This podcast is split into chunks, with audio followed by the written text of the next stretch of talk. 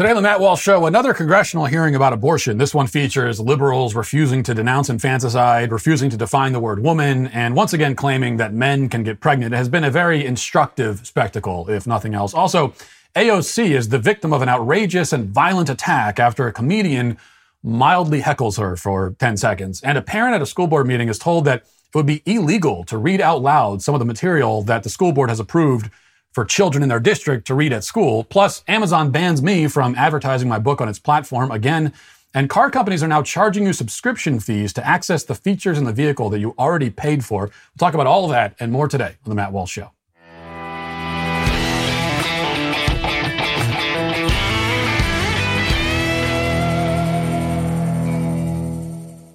The Supreme Court decision overturning Roe is a huge step in the right direction and, of course, long overdue. But there's still a long way to go to rid our country of abortion and give all unborn children the right to life that they're guaranteed by the Constitution. Did you know that um, if you're currently on a phone plan with one of the major carriers, you may be helping these left leaning companies donate to pro choice causes and candidates, or uh, you may be paying for their employees' travel expenses for abortions, even worse don't let abortionists use your money to fund policies and and uh, and behavior that you don't believe in. Switch to the pro-life, pro-family cell phone company that I use instead. That's Charity Mobile. They send five percent of your monthly plan price to any pro-life charity of your choice. You don't have to compromise on values or services because Charity Mobile offers the latest 5G phones. No device or service contracts, great nationwide coverage, and exceptional live customer service based right here in the USA. The fight for uh, the right to life continues, and pro life causes need your continued support. You can help by simply switching your cell phone service today to Charity Mobile. Call 1 877 474 3662 or chat with them online at charitymobile.com and mention offer code Walsh to redeem the free cell phone offer. That's charitymobile.com and mention offer code Walsh. Two days ago, the Senate had its hearing on abortion rights following the overturning of Roe v. Wade. During that hearing, we were treated to the spectacle of University of California, Berkeley School of Law professor Khiara Bridges attempting to explain to Senator Josh Hawley that men can get pregnant. As we heard on the, on the uh, show yesterday, this exchange was provoked because Bridges, in her testimony, repeatedly referred to people with the capacity to get pregnant rather than simply saying woman. And Hawley asked her, why she was using this sort of wordier label, and uh, and she said, well, because because women aren't the only ones with the capacity to get pregnant. Now, the funny thing here, of course, is that is that people with the capacity to get pregnant is perhaps the best possible definition of woman. Maybe even better than adult human female, which is the one that I usually go with. I mean, they're both true, they're both accurate, but people with the capacity to get pregnant. That's what a woman is. Trying to draw a, a, distinction between people with the capacity to get pregnant and women. It's like trying to draw a distinction between the 864,000 mile wide ball of hot plasma at the center of our solar system and the sun, right? The former is just a, a longer way of saying the latter. But Professor Bridges uh, seeks to divorce the word woman from its inherent definition while still reserving the right to use the now meaningless word as if it still has meaning. And those are the, the conditions that created what was at the time maybe, maybe the most absurd and mind boggling conversation ever heard in a congressional hearing.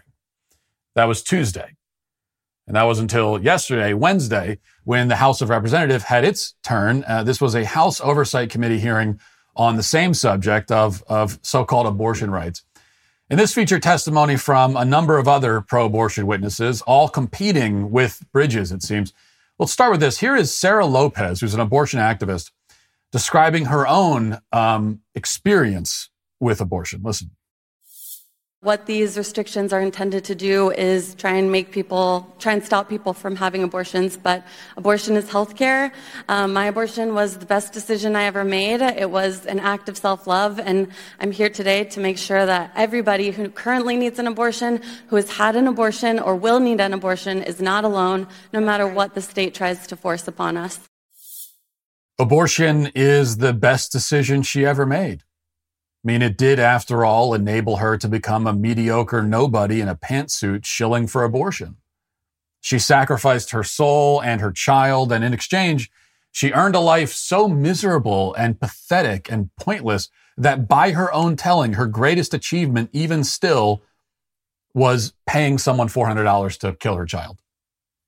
She says this is, this is a self love. Well, it isn't. It's selfishness, certainly. It's self centeredness. It's self involvement. It's a lot of self words, but it's not self love. Because to love is to will the good of the other. To love yourself, then, is to will your own good. But through abortion, you deprive yourself of what is good. The woman uh, gives up the joy and fulfillment and goodness of motherhood for the sake of the pantsuit, believing the lie that these are mutually exclusive alternatives. She wills for herself a shallow, regrettable, and regretful life of just misery and loneliness. She condemns herself to an existence spent constantly rationalizing and defending to the world, but really to herself, the awful things she did in order to open a door that she knows deep down was not worth the price of admission. Okay, that's that's not self-love. That is uh, that's actually self-loathing disguised as self-love. But there was um, more discussion along these lines at the hearing and uh, about how abortion is an act of love. We heard this from other witnesses as well. And the conversation got darker than that. At one point, the same witness, Lopez, was asked whether this self love might extend to killing babies outside of the womb, infanticide. Here's how she responded to that. I assume you agree with infanticide, the killing of a child, a perfectly healthy child at birth? I don't accept the basis of that question, but I do believe abortion is health care. I'm talking about, do you agree? I, I know, I get that, but do you agree? I mean, are you in, do you support infanticide, killing a child after he's born? I do not agree with the basis of that question, What's but the I basis? do believe that abortion is health care. Now, she does not agree, doesn't agree with the basis of the question, she says. I don't agree with the basis of the question. She treats it like a, like a gotcha question. And yet, all she has to do is say no. You can only get got by a question like that if you refuse to answer it.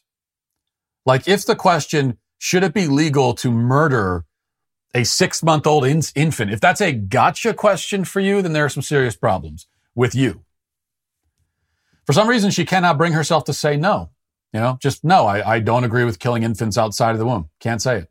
In fact, none of the pro abortion witnesses were willing to express any opposition to the execution of infants. Here's another example. Mrs. Shannon, do you agree with infanticide? Well, I think you're using um, inflammatory language to basically describe a situation that does not happen. We don't have infanticide happening. Doctors would not do that, and neither would folks who have carried Okay, would a healthy child, later- do you agree if a healthy child is born, that is that woman's right to decide if it lives or dies? What I think is, based on your question, you have a very low opinion of pregnant people. Because if you think No, no, that anybody answer the- would answer carry, the question. excuse me, excuse- Answer the question. I'm answering it. Do you No, you're want not. You want to answer, take it or you you want to keep talking over witnesses? What I'm telling no. you is, nobody would carry a pregnancy and then decide on a Monday because they are bored that they want to have an abortion. That's ridiculous. And it's inflammatory. You're, what you're saying, you're talking about families who are in tough situations where folks have been excited about carrying a pregnancy. Most of the abortions that happen later in pregnancy are really tragedies where it's really a disappointment for everyone involved. But you agree with, I take it with all those words, uh, you do agree with basically murdering a child at, uh, after they're born. Doctors uh, would not commit infanticide, she says. But, you know, that's not the same thing as saying that they shouldn't be able to or that it would be wrong to. Also, by the way, abortionists have committed infanticide. That's why Gosnell is in jail. And um, as you know from this show, activists just a few months ago, pro life activists uncovered physical evidence of infanticide in DC abortion clinics. That's, that's going on like right now though law enforcement never expressed any interest in following up and pursuing that lead, of course. They were too busy ignoring other crimes, it seems. Still, it does happen. It actually happens a lot. And will certainly happen much more often, especially as abortion activists are conspicuously hesitant to denounce the practice. It would be an easy win to denounce it. You know, if they were to say, uh, no, of course I don't support that. Are you crazy? What, that's got nothing to do with abortion. I- That's, why would you even ask me that? If they were to just answer that way, that would be enough to flip the question around, make the questioner look, look silly. But they couldn't say that because they realized that by condemning the killing of children a second outside of the womb, they will have fatally weakened the case for killing kids a second before they emerge from the womb. That's why they know they can't answer it. That's why the question's being asked. Also, at least one of the one of the reasons. Because if you ask them, hey, can we kill a child a second outside of the womb, a minute outside of the womb? And if they say uh, just plainly, no, of course we can't do that. Well, well, why can't we do that? Well, because that's a that's a that's a human child. Of course we can. Well, is it not a human child a minute before?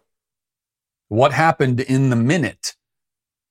What changed in the minute besides the location of this human child? They know where that that's where it's leading, and that's why they can't answer. But we're still not done. Uh, the witnesses were, and this is now a tradition, I hope, given the opportunity also to define the word woman as the what is a woman movement grows. And here's how that went. Earlier this year, our newest Supreme Court Justice, uh, Ketanji Brown Jackson, was asked what a woman is, and she had a difficult time defining that. Since you are the president of the National Women's Law Center, I was hoping that you could define what a woman is for us in this committee hearing. Well, as the president of the National Women's Law Center, you can imagine I say woman a lot uh, in my day job. Okay, so I'm just asking I- for the de- definition. I'm, uh, so, and, and so what I'll tell you is I am a woman. That's how I identify. Okay. But I wonder, however, if in part the reason that you're asking a question is that you're trying to suggest that people who I am simply asking the question, and I simply want an answer. I- and so I, I think it's actually really important to be very clear here that there are people who identify as non-binary. I think Okay. about all right. five percent of young We're not going to go there. I was hoping maybe you would. I was hoping that you, maybe you would say something that maybe we learned in um, high school biology that has to do with X and Y chromosomes, but uh, which define male and female. But I guess we're not going to get there. You know, the amazing thing is that is that these people by now they must see this question coming from a mile away. Filming the movie What is a Woman, we had the advantage of surprise. Nobody nobody expected to be asked this stumper of a question. But now they must expect it, especially at a congressional hearing where just the day before, at another congressional hearing, the most viral moment revolved around this question. So they have to see it coming. They know it's coming.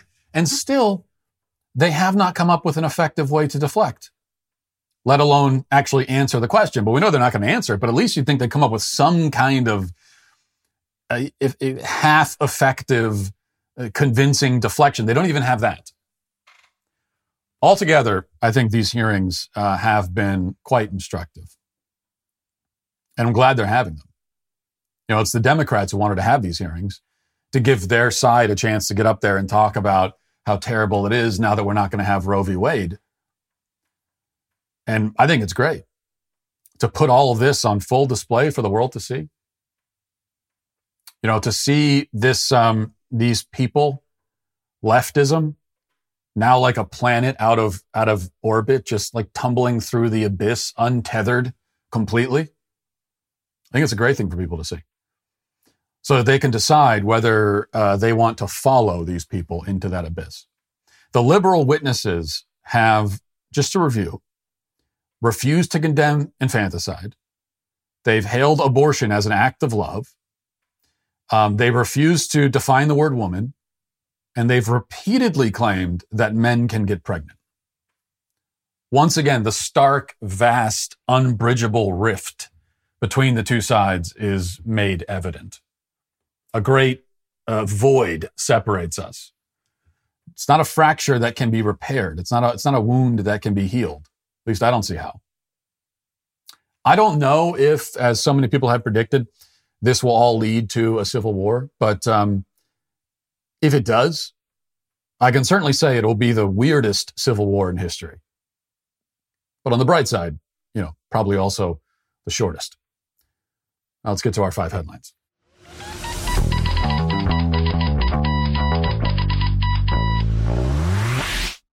If you're a parent, then you know kids are amazing and also amazingly expensive. But with Fabric, protecting your family with term life insurance is surprisingly affordable. Fabric was built specifically for parents to help you manage your family's financial future like a parenting pro, stress free. Fabric's new lower prices mean that significant savings uh, that you're going to earn over other providers with great policies like a million dollars in coverage for less than a dollar a day. It's hard to beat that. Everything is on your schedule Fabric because it's all online. Less than 10 minutes to apply, and you can be offered coverage instantly with no health exam required. Then just personalize your quote to fit your family's needs. With Fabric's online hub, it's easy to track your family finances all in one place, get affordable life insurance, set up your kids' college savings plans, and uh, even establish a rainy day savings fund on top of it. You can do all of that with Fabric Life. Planning for the future has never been easier. Uh, there's no risk to apply today. Fabric has a 30 day money back guarantee, and you can cancel anytime. So protect your family with term life insurance now in just 10 minutes.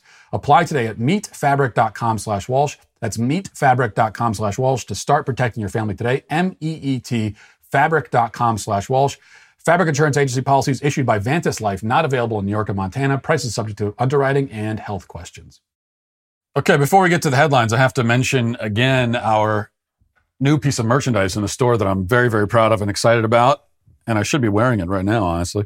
Uh, the My Truth is Out There alien shirt. So you can show your support for the space alien community. There's a lot of great stuff at the, at the um, Matt Walsh store if you go to dailywire.com slash shop. And I was looking through just right before we went on the air. There's there, there are things here that I didn't even know we had. I mean, I know we have like the virtue signal patch, which if you don't have that, yet, you got to get that to express your to show your virtue to the world. And it's a good way of just staying on top of things. If you have the virtue signal patch, then you don't have to rotate between, you know, the Ukraine flag and the pride flag and a, uh, the, the current thing. You just got it all covered with the virtue signal patch or the virtue signal t-shirt, which we have. We of course have the the chef shelf chef self pronouns apron, um, so that you can let people know your pronouns while you're cooking out on the grill.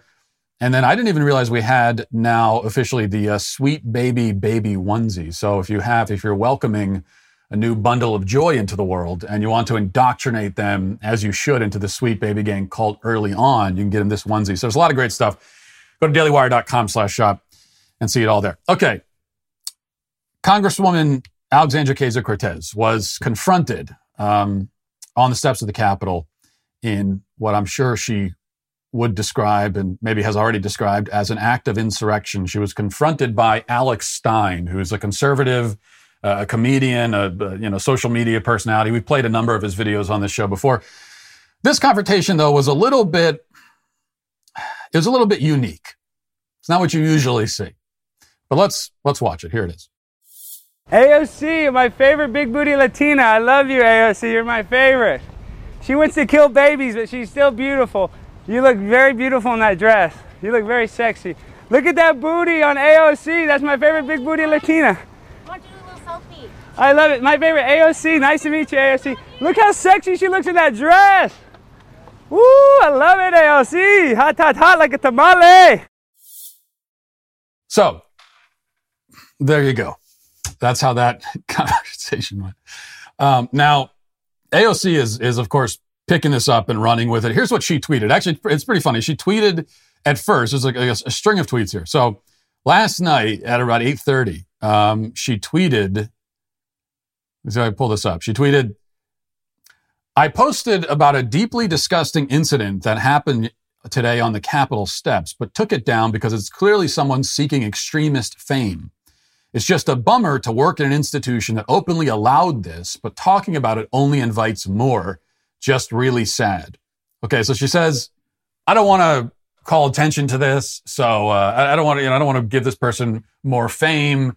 And so she just she she posted about it, then she deleted, it, then she posted again, but. She, and then an, another 15 minutes goes by and she just can't help herself. She posts the video herself with this guy's face right there after just saying, I don't want to give more attention to this guy she just can't, she can't help herself because, you know why? Because this is attention to her.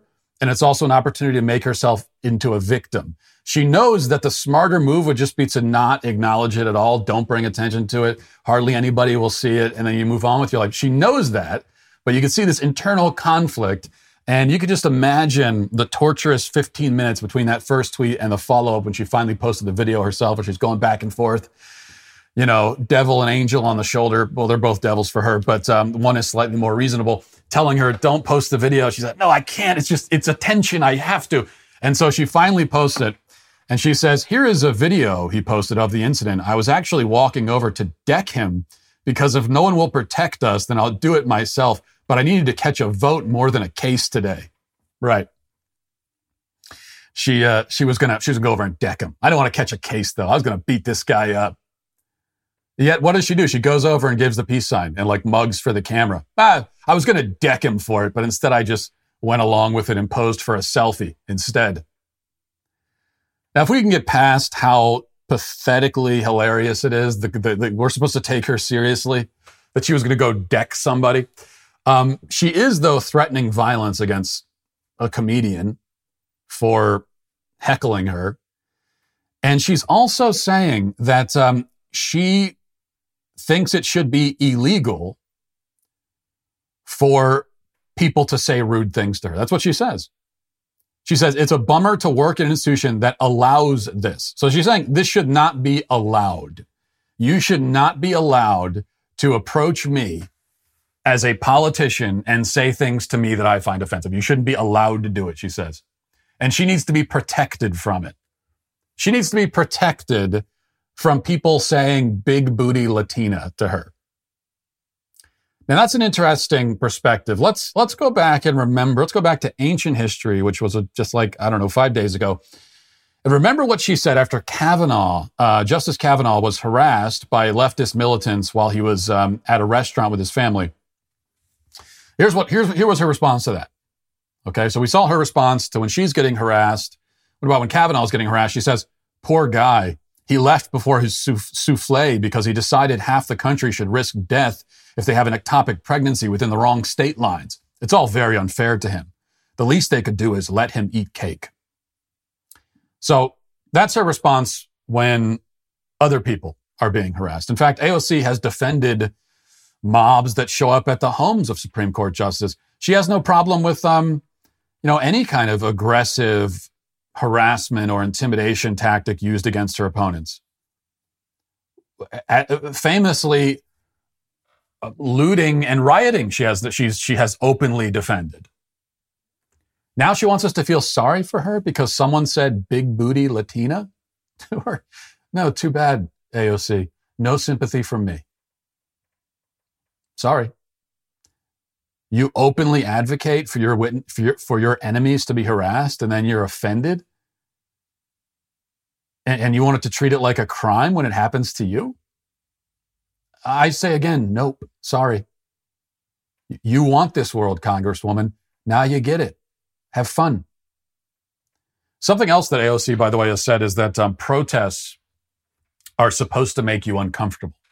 She said this multiple times that, um, and, and this is her way of excusing, again, rioting, looting, people showing up people's houses, uh, protesters. Remember the, the, when the protesters followed Kyrsten Sinema into the bathroom, followed her as she went into a bathroom stall and harassing her on camera? Did AOC come out and condemn that? No, she didn't. Why? Because, because protesting is supposed to make you uncomfortable. Well, made her uncomfortable to be called a big booty Latina. Isn't that what supposed? Isn't that isn't that what uh, protesting is supposed to accomplish? Now, does this video count as a protest? Was he actually protesting her? Like in his way, he was. He starts off by saying she wants to kill babies. He's obviously what he's doing is he's he's heaping disrespect and scorn on her as an act of protest, as a statement. You can agree or disagree with that approach. That's what he's doing. Now, if it were me, um, that's not what I would be saying to her. I certainly wouldn't be saying anything nice, but I, that's not where I would go. But the point is that, again, these are the rules that she established. And as conservatives, we really have to stop trying to protect these, these people from suffering the consequences of their own choices, from being um, held to their own standards, from being forced to play by the rules that they have established. We, we can't try to shield somebody from what comes after them once they tear down all the fences. You know what it's like? As, especially these conservatives, and there have been some today that have come to her defense and said, "Oh, this, you know, uh, this is this is too far. This is inappropriate. I don't like AOC, but this is I condemn this. I condemn it." You know what it's like? It's exactly like if somebody came along and tore down a fence knowing there's a rabid dog on the other side of it, and they tore it down because they want the dog to tear you to pieces. But instead, the dog turns around and mauls them. Now, if that were to happen, would you look and say, oh, that's unfortunate. That's really terrible. That's a terrible thing. Then you'd say, well, it serves you right. That's, that's justice. You tore down a fence hoping a dog would attack someone else that attacked you. That's, that is justice is what that is. What else am I supposed to call that? Am I supposed to feel sorry for you? You wanted this thing to maul me to death and instead it's, it's chomping on your leg? And I'm supposed to feel sorry? How self loathing would I have to be? How much would I have to hate myself to sympathize with you in that circumstance? This woman, just to reiterate again, she has no problem sicking mobs of dangerous militants on the homes of people she doesn't agree with. Even after she, she defended these, her, the people harassing Kavanaugh, even after someone showed up to Kavanaugh's house with a gun planning to kill him. And she was still saying, yeah, go after him. It's fine. Oh, poor little baby. And now she's crying because someone said big booty Latina and they're actually conservatives saying, this is too far. This is too far. Give me a break. Although I will say, um, even if I don't sympathize with AOC because she's an attention starved hypocrite getting a dose of her own medicine, I, I do think actually that it was objectively inappropriate to call her a big booty Latina. Um, the proper term is big booty Latinx or Latinx. Shameful oversight there. Alex Stein, you should be ashamed. All right, let's move to this from the New York Post. Um, it says a Florida father is speaking out after a school board cut off his microphone as he denounced pornographic material in classrooms, claiming somebody failed drastically in the mission to protect young minds. Uh, Bruce Friedman is his name. He's the Florida chapter president of No Left Turn in Education, which works to restore parental function in public education. He was silenced during a June 30th Clay County School District Board meeting as he read from a book he found at the Fleming Island High School. Um, and this exchange is just one you have to see for yourself. So let's play it. Um, tonight, I'm going to give a sampling from three books that are in our libraries at the Fleming School and the Oakleaf School. And then we can discuss, you can discuss the process by which these books get on the shelves, because there's a Clay County employee that got paid to put this book, Lucky, by Alice Sebold. I'm going to read things. If there's children watching, cover their ears. He began to. I'm going to stop you right there, sir. I'm going to stop you right there. Turn the microphone off. Turn off his microphone, please. I've told you I'm stopping you.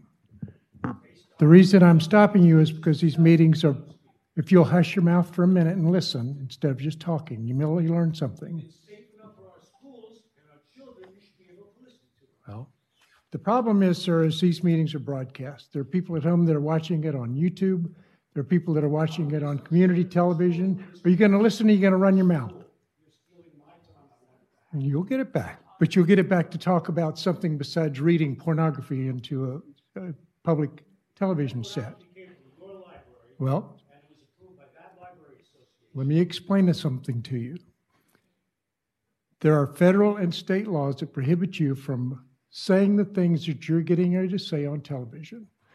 There are state laws that prohibit, and federal communications laws that prohibit you from publishing these things to a child. You don't have the you don't have the ability at this point to determine who's watching the television show, and for you to say everybody cover your ears just doesn't cut it.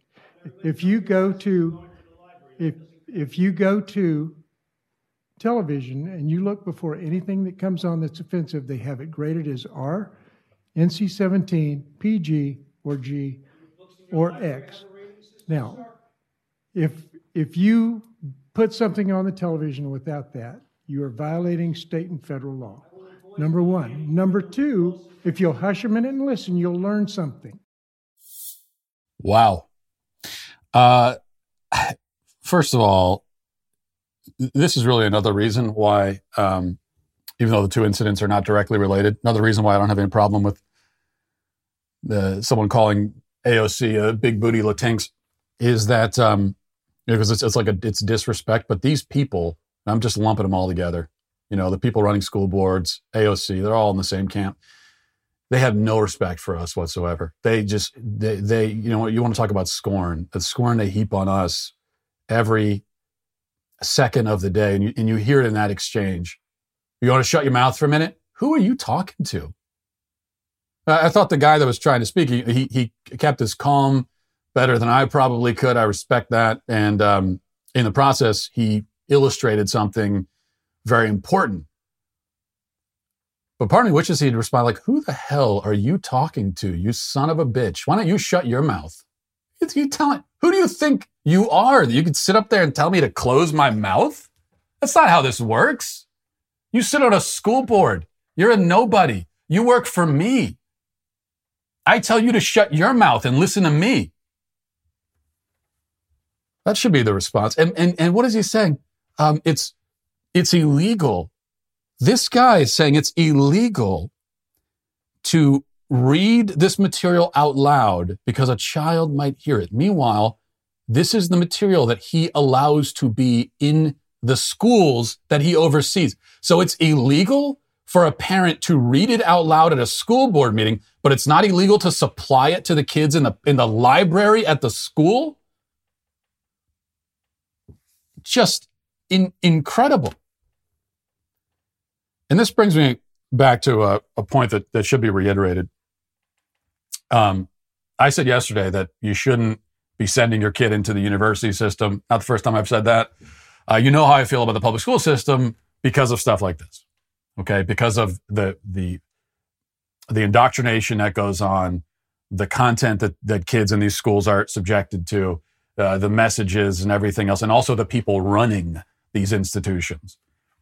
And I got pushback yesterday, as I have many times in the past, from people saying, as we were talking specifically in that case about the university system, but I hear it also about the public school system when I say get out of the public school system, homeschool your kids, and all the rest of it. The, the pushback that I get is that, um, well, uh, no, that's that's cowardly. That's we're we're giving up, right? We're uh, you we, we can't do that. We need to fight for these institutions. We have to we have to reclaim and fight for these institutions rather than abandon them. But but here's the problem: we can't. Okay, you can't reclaim them as they are currently constructed. They have to be destroyed and rebuilt. The public school system, the fact that something like that can even happen at a school board meeting, everything from the tone the school board member is taking, the way he's speaking to the other guy, and, and the, the, what they're talking about, everything about it. The fact that, that a school board member will sit there and say, it's illegal for you to read this out loud, but we can still give it to your kids. You know, that just shows that the rot in the school system goes all the way down. It's at a structural level. This is like, you know, if you're buying an old dilapidated home and you might think at first, well, we could do a nice remodel. And then you look at it and you see, no, there's structural damage. This thing is beyond saving. It has to be demolished. Okay, we need to remodel this thing with a wrecking ball, which is how we need to remodel the, the, the public school system metaphorically speaking, and and then and then rebuild something completely different. That's the only answer. Um, the answer is not to try and take over the left's institutions as they are currently constructed, because they are the left's institutions. They own them, and as long as you are inside them, you're at their mercy. Abandon the institutions to the extent that you can. Build your own, and you can do that with education too. You know, homeschooling may not seem like an institution, but it actually is. There are, and as as homeschooling parents, we've been involved in several of them. There are, you know, you can get together as a community of homeschoolers and build your own co-ops, build your own, um, in, in effect, your own small scale educational system. So it's not just you, you know, taking the burden of um, of of this all on your own. You don't have to do that. So that's the answer. And then once we've abandoned these institutions, you don't even need the wrecking ball because they'll collapse on their own. The public school system, they, in order to survive, it needs your children. It can't survive without them. It feeds. Okay, it's like a, a it's a parasite that feeds on your kids. And then the other the other point that I always have to um, make sure to emphasize is that when it comes to education, you know, you talk about oh, we need to fight for it. We need to fight for the institutions. Well, if you send your kid to public school or to a liberal university for that matter, you are not fighting to reclaim that institution. You're not, you're not doing the fighting. You're not doing anything. You're just sending your kid off. Your child is the one who you are tasking to, to, to wage this war. Okay. You're sending your kid in. And in, when, especially when it comes to the public school system, that is an insane strategy. Like it's hard enough for parents to deal with these people you're going to send your seven year old in and say, fight for this institution. Asking way too much of your child if you do that, I think. All right.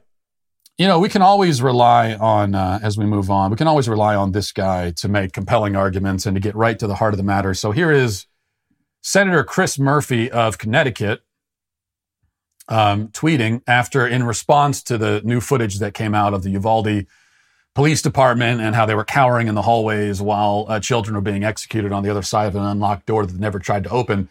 Chris Murphy, though, he says the Uvalde video puts to bed forever the question of whether the way to deal with bad guys with guns is to make sure there are more good guys with guns. We've always known it was a gun industry created lie designed to sell more guns. Now we just have the gut wrenching proof.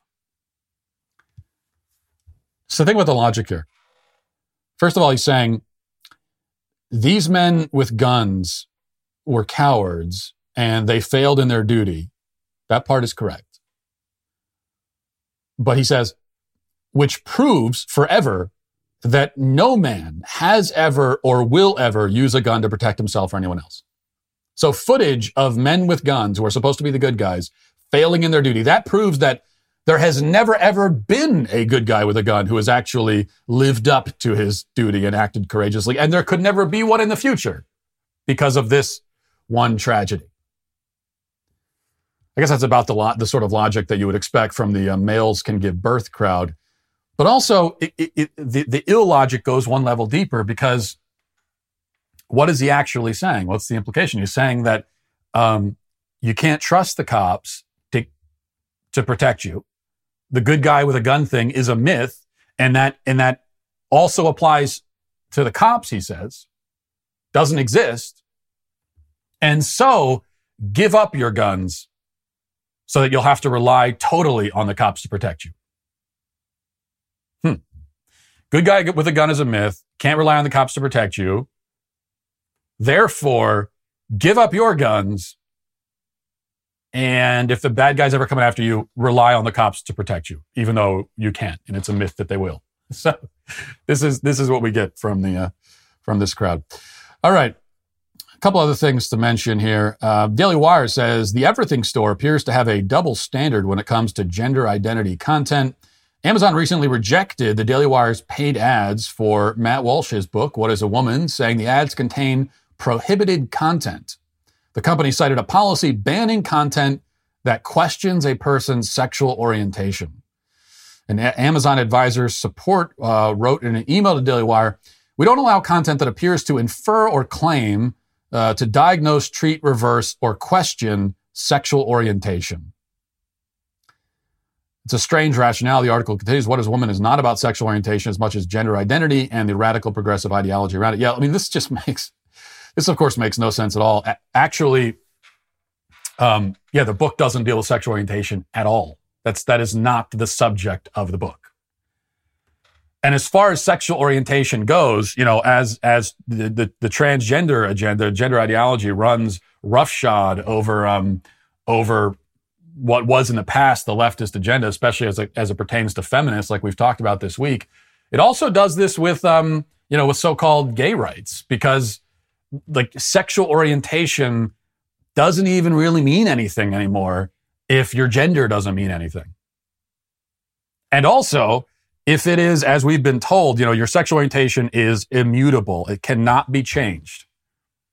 This is one of the, this has always been, or at least when I say always, for the last, you know, couple of decades anyway, on the left, this has been one of the number one most sacrosanct creeds that your, your sexual orientation is set in stone. You're born with it and it can never change. Well, um, if that's the case, then you can also, it, it, it's also impossible to change your gender. Because if you can change your gender, that means that you can change your sexual orientation. You know, if you're a gay man attracted to men, because that means you're a gay man, and then you become a woman and you're still attracted to men, well, that means your sexual orientation has changed. So that's just yet another inherent contradiction created by gender ideology.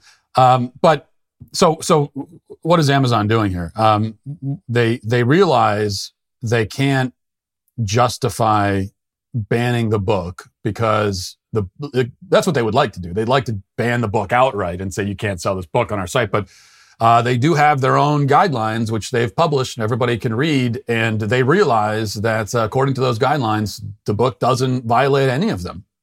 Now, of course, it, it doesn't make sense that you know if that the book is so hateful that and violates policies, and so you can ban advertising, but you also, but you still, but you, but by according to your own guidelines, you can't just ban the book outright. Like if it, if it, if it violates the standards for advertising, then you'd think it also violates the standards for being sold on the site at all. So that doesn't make a lot of sense.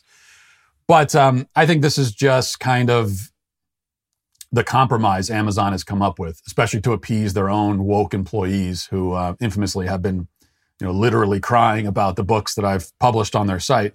Amazon realizes that they can suppress and censor the book in certain ways without drawing a lot of backlash and negative publicity. So they're, they're going as far as they can without making it into a story. And they realize that censoring the ads for whatever reason isn't a story. Banning the book outright is a story. And so uh, that's that's what they're doing. That's that's the compromise they've come up with. All right. One other thing to mention before we get to the comment section. Um, it's from the New York Post, a very important report.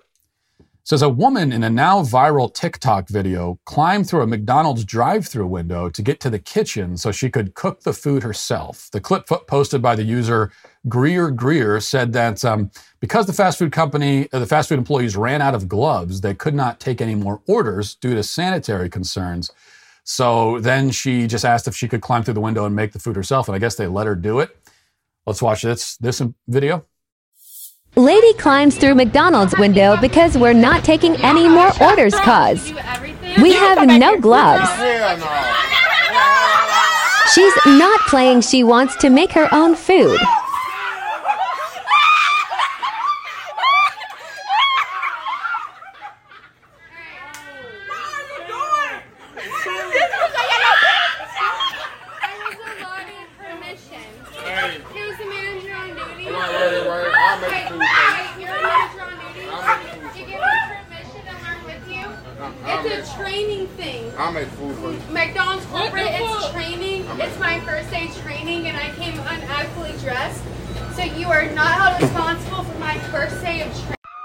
Clapping and all.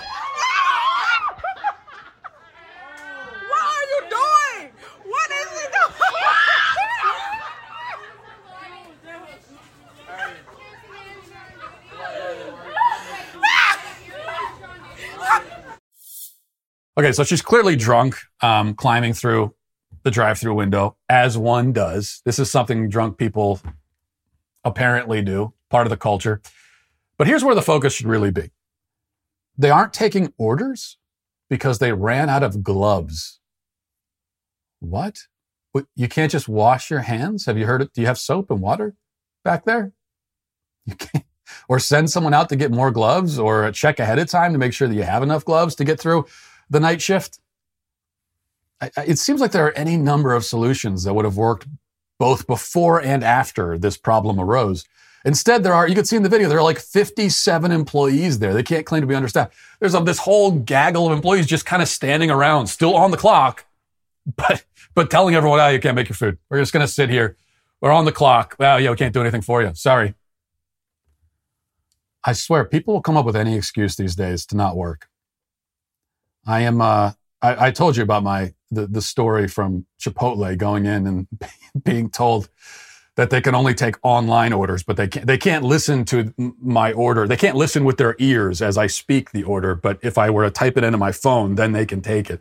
Just finding another excuse not to work. I'm expecting to go to Burger King one of these days and be told that uh, they aren't serving anymore because all of the employees simultaneously stubbed their toes and they're taking a week off to recover from the damage.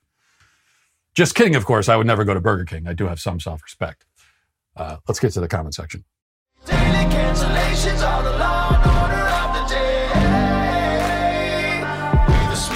gang. You know, every day I report the ludicrous, just insane stuff the left is doing to our children drag queen story hours, underage and irreversible sex changes, even grooming that goes, goes on. We here at the Matt Walsh Show humbly inform the nation of the left's agenda every day. But I'm thrilled to report that there's an organization taking action to finally push back on all of this woke madness and filth. That's the American Principles Project. It's a grassroots political advocacy group that is uh, mobilizing the grassroots and pressuring states and the federal government to stop LGBT insanity. You can sign up today at uh, savethefamily.app. Again, that's savethefamily.app. If you've ever listened to our show and wondered what you can do to stop the destruction of our country, what actual actions can you take? What, uh, what, what plan can you put in place? This is your chance to fight back. The work of the American Principles Project has resulted in 18 states banning men from women's sports. It's even pressured so called conservatives in Congress to get off their butts and pass pro family platform planks. They also target some of the worst pro grooming Democrats in the country, working to defeat really sinister creeps like uh, Michigan Governor Gretchen Whitmer, or self proclaimed Georgia Governor Stacey Abrams. For the same price, look, as a, as a Disney Plus subscription, you can join the American Principles Project and directly fight back against the left's grooming agenda. I highly encourage all of my listeners to visit savethefamily.app. This is a great organization. Um, again, that's savethefamily.app. Visit the site, sign up, and help win the war on the groomers today.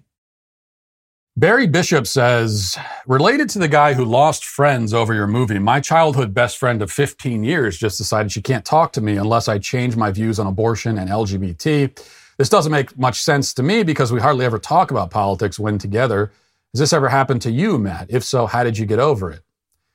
Uh, yeah, I mean, there are definitely plenty of people who don't talk to me anymore uh, in in recent years. And then there was another, just over over the years, as I've been doing this for a living, just people have dropped off and uh, have dropped off of the tree here. And then, especially over the last month, there's been even more silence. And um, how do I deal with it? I deal with it by being a, a a hermit at heart who has absolutely no problem not talking to people anymore. It's like to me, it's not. I'm not saying it's the best way to be psychologically or the most healthy way but when people say, I'm not going to talk to you anymore, okay, great. That's just one less person I have to talk to. That's fine. I'm totally fine with that. But if you're a normal, like psychologically healthy, well-adjusted person, how do you deal with it? I, I unfortunately I can't I can't give advice from that perspective because that's not my own uh, lived experience. Jesse says Matt is such a dad persona, makes him a great SBG dad too. Sometimes when he talks to us in the gang and he's being all down to earth, all real and common sense sounding, it feels like sitting down to a dad lesson to educate and prepare his kids for dealing with the world. You know, it is a very strange thing because when I first had kids, I felt very out of place. And I think every parent goes through this. When you're when you first have kids, feel very out of place. You know, referring to myself as a dad was just was weird. I remember my first Father's Day, I, I, felt like an imposter. Like I didn't earn this. It's just how am I the one celebrating Father's Day? Um, but then one day you look up and uh, you can't conceive of yourself anymore as anything but a parent. So now it's like my defining trait, as you say. So it's a that is um, that's how life works. Another dad lesson for you. Game Time says the much funnier approach to the J.K. Rowling thing would be to apologize for her and praise the fact that she's a staunch ally and is only saying these things to deflect criticism, then thank her for her support. The media will instantly latch onto it. No matter what she says, thank her for her staunch allegiance to your cause. That would be some next level trolling toward not only her, but the media as well. They wouldn't be able to help themselves. That would be the funny thing to do. But, you know, things I actually do respect um, how she's stood up against the trans mob throwing me to the wolves and under the bus all at the same time. I don't really respect that as much. But anyone who stands up against the mob, especially the trans mob in particular, I I just I respect that. And so even if she hates my guts, and she does, I still respect it. So I'm not actually trying to cause problems for her. I'm not going to back down either, but I'm not going to go out of my way to create issues for her. So this is what I've I've settled on. Um, let's see. Midna says I'm sorry to inform you, Matt, but you're kind of wrong on something. You can, in fact, sue a manufacturer for misuse. LOL. Pretty sure I just heard recently a woman got an STD or something while having sex in a vehicle and sued the manufacturer and won. It's insane, but it happens for some reason. Um, actually, I, I, have to fact check your fact check here, Midna. You need, you need to use, you need to do your research into STD, STD and car related issues. Uh, the woman did not sue the car manufacturer. She actually went after the insurance company, the, the insurance company that covered the car in which she had her sexual uh, interaction. She had so she had sex with a guy in his uh, I think it was a, his Hyundai, and of course, and she contracted genital warts. And then she filed a claim saying that his car insurance company, Geico, should compensate her for it. And I think the court actually sided with her to the tune of like $5 million. So this could lead to a very interesting ad campaign with the Geico Gecko. You know, it is because this is a this is a certain customer base. If you're, you know, the kind of person who has sex in the vehicle and you're going to pass on various STDs, then we've got you covered. Uh, we need the Geico Gecko out there to explain that to us. Uh, though the whole thing is, of course, it's ridiculous on a number of levels. I don't think I need to explain why. Starting with the fact that any rational person would know ahead of time that you're going to get genital warts if you have sex with a guy in a Hyundai. Like that's so another type of car. You know, we could talk, but uh, but a Hyundai is a you know, what do you expect? Everybody knows that if you want to make something more valuable, all you have to do is uh, raise the price of it, right? Just uh, just like that. Just slap on a higher price tag, and it's as simple as that. You have luxury bread, designer gas, exclusive squares of toilet paper. Soon, every home with groceries, electricity will be the envy of its neighborhood. Sounds familiar, right? Well, the other way to create value is to offer people something that they really want and then charge them a fair price for it. I think this is the way. This is the better way. I prefer this way. So if you still haven't heard, maybe because you were listening to Jill Biden comparing Latinos to uh, tacos, uh, then maybe you were distracted from the fact that Dr. Jordan Peterson has joined us at, Daily, at uh, Daily Wire Plus. Right now, just $8 a month gives you access to the full sum of Jordan Peterson's outrageous intellect, including Dragons, Monsters, and Men, a four part miniseries on men, masculinity, and the pursuit of greatness. It's great stuff. You have to watch it. Um, I feel greater just uh, talking about it. Not to mention everything else we're doing with Daily Wire Plus to unwoke the country through fearless documentaries, gripping movies, and coming soon. We're also going to have kids content. You don't want to miss any of that. To take advantage of our $8 a month special membership offer, go to dailywireplus.com today and use code plus. I got to get used to saying dailywireplus.com. That's dailywireplus.com right now, or go buy a gallon of Biden's designer gasoline. Totally up to you. I think I know which one you should choose. Now let's get to our daily cancellation. Today, for our daily cancellation, I'm going to harp on something seemingly very small and petty. Um, that is, after all, what this segment was always supposed to be about, even if I have on occasion betrayed the spirit of the daily cancellation by talking about topics that actually matter. I will not make that mistake today. Although I do believe, as I'll explain, that this issue is a microcosm of a larger and more pervasive cultural problem. And here it is BMW, speaking of cars, will be charging a subscription fee for giving genital warts to people in your car. No, for, for using the heated seats in some of their vehicles. There's going to be a subscription fee if you want to use the heated seats in their vehicles. Now, I have no dog directly in this fight. I don't own a BMW. I'll never own one. I prefer for my cars to be 100% American made. Uh, and unfortunately, those kinds of cars don't exist. So I try to settle for at least like 52% American made. God bless the USA. But even if I'm not a BMW customer, I, I, I still am, am annoyed by this news. As reported by the Daily Wire, it says BMW owners are furious that on top of the cost of the luxury car, they'll be required to pay a monthly subscription fee to use features like the heated seats. Per the New York Post, subscription plans recently rolled out in the UK, Germany, South Korea, and in several other markets, which include fees for premium features. BMW owners will be forced to pay the equivalent of 18 bucks a month to use heated front seats in their cars. Owners also have the option to pay $180 per year to use their heated seats, or they can opt to spend $300 for a three year subscription or $415 for unlimited access, the publication reported. Quote, front seat heating gets things nice and cozy in no, in no time, BMW's UK site says. Activation after purchase is quick and easy. Heated seats aren't the only premium feature with an upcharge. In some markets, owners will pay $12 per month to use their heated steering wheels. It'll cost $42 per month for adaptive cruise control the feature that switches off high beams automatically when another car appears also costs $12 monthly.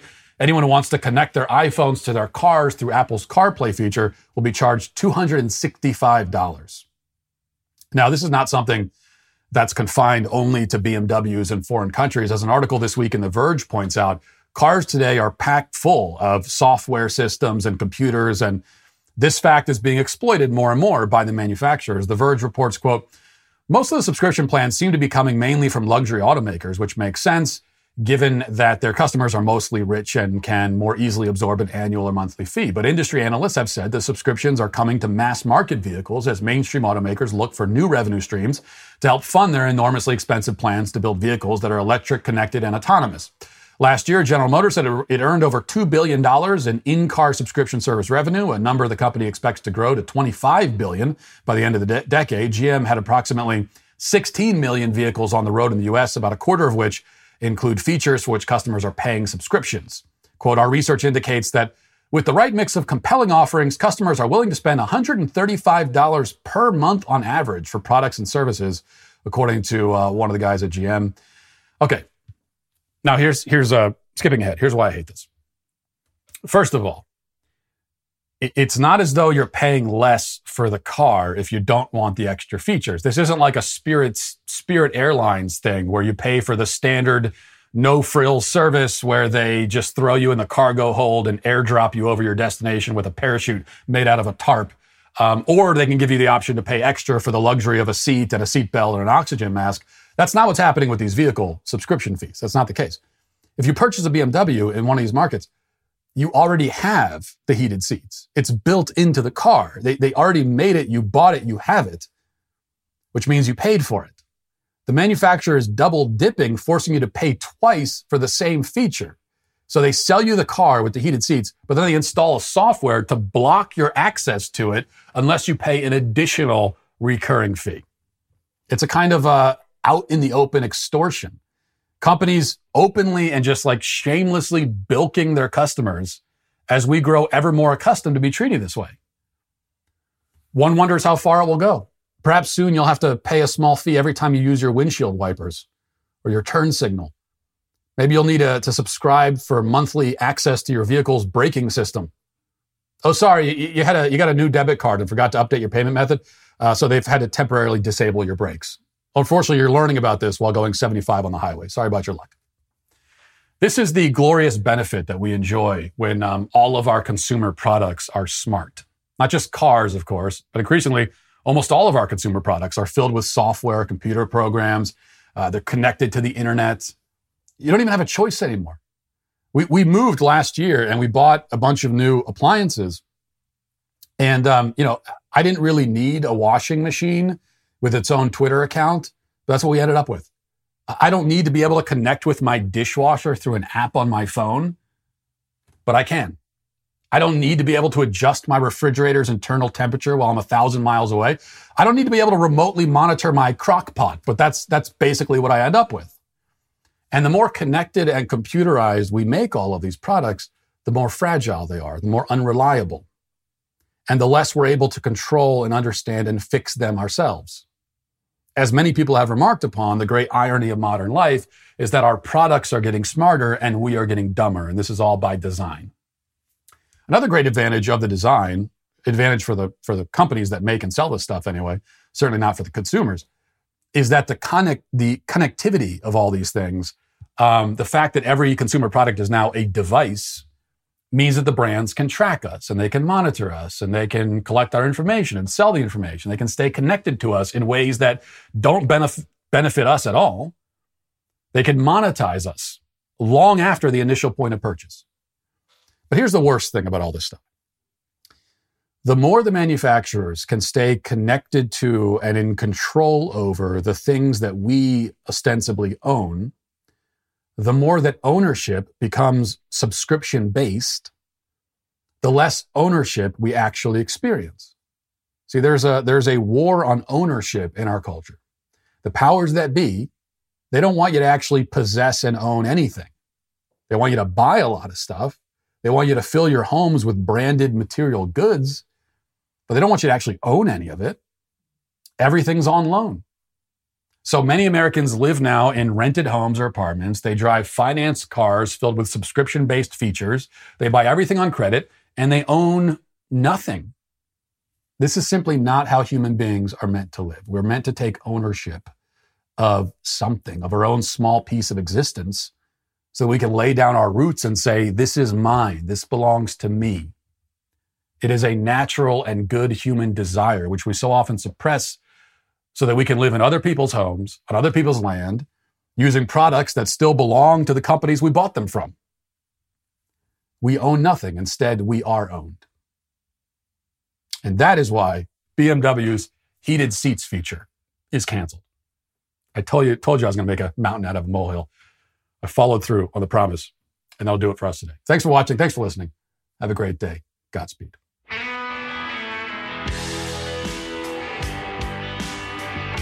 Well, if you enjoyed this episode, don't forget to subscribe. And if you want to help spread the word, please give us a five star review. Also, tell your friends to subscribe as well. We're available on Apple Podcasts, Spotify, wherever you listen to podcasts. We're there. Also, be sure to check out the other Daily Wire podcasts, including The Ben Shapiro Show, Michael Knowles Show, The Andrew Klavan Show. Thanks for listening. The Matt Walsh Show is produced by Sean Hampton, executive producer Jeremy Boring. Our supervising producer is Mathis Glover, production manager Pavel Vodowski. Our associate producer is McKenna Waters. The show is edited by Jeff Tomlin. Our audio is mixed by Mike Coromina. Hair and makeup is done by Cherokee Hart. The Matt Walsh Show is a Daily Wire production, copyright Daily Wire 2022. John Bickley here, Daily Wire editor in chief. Wake up every morning with our show, Morning Wire, where we bring you all the news that you need to know in 15 minutes or less. Join me and my co host, Georgia Howe, for daily coverage of all the biggest stories on Morning Wire.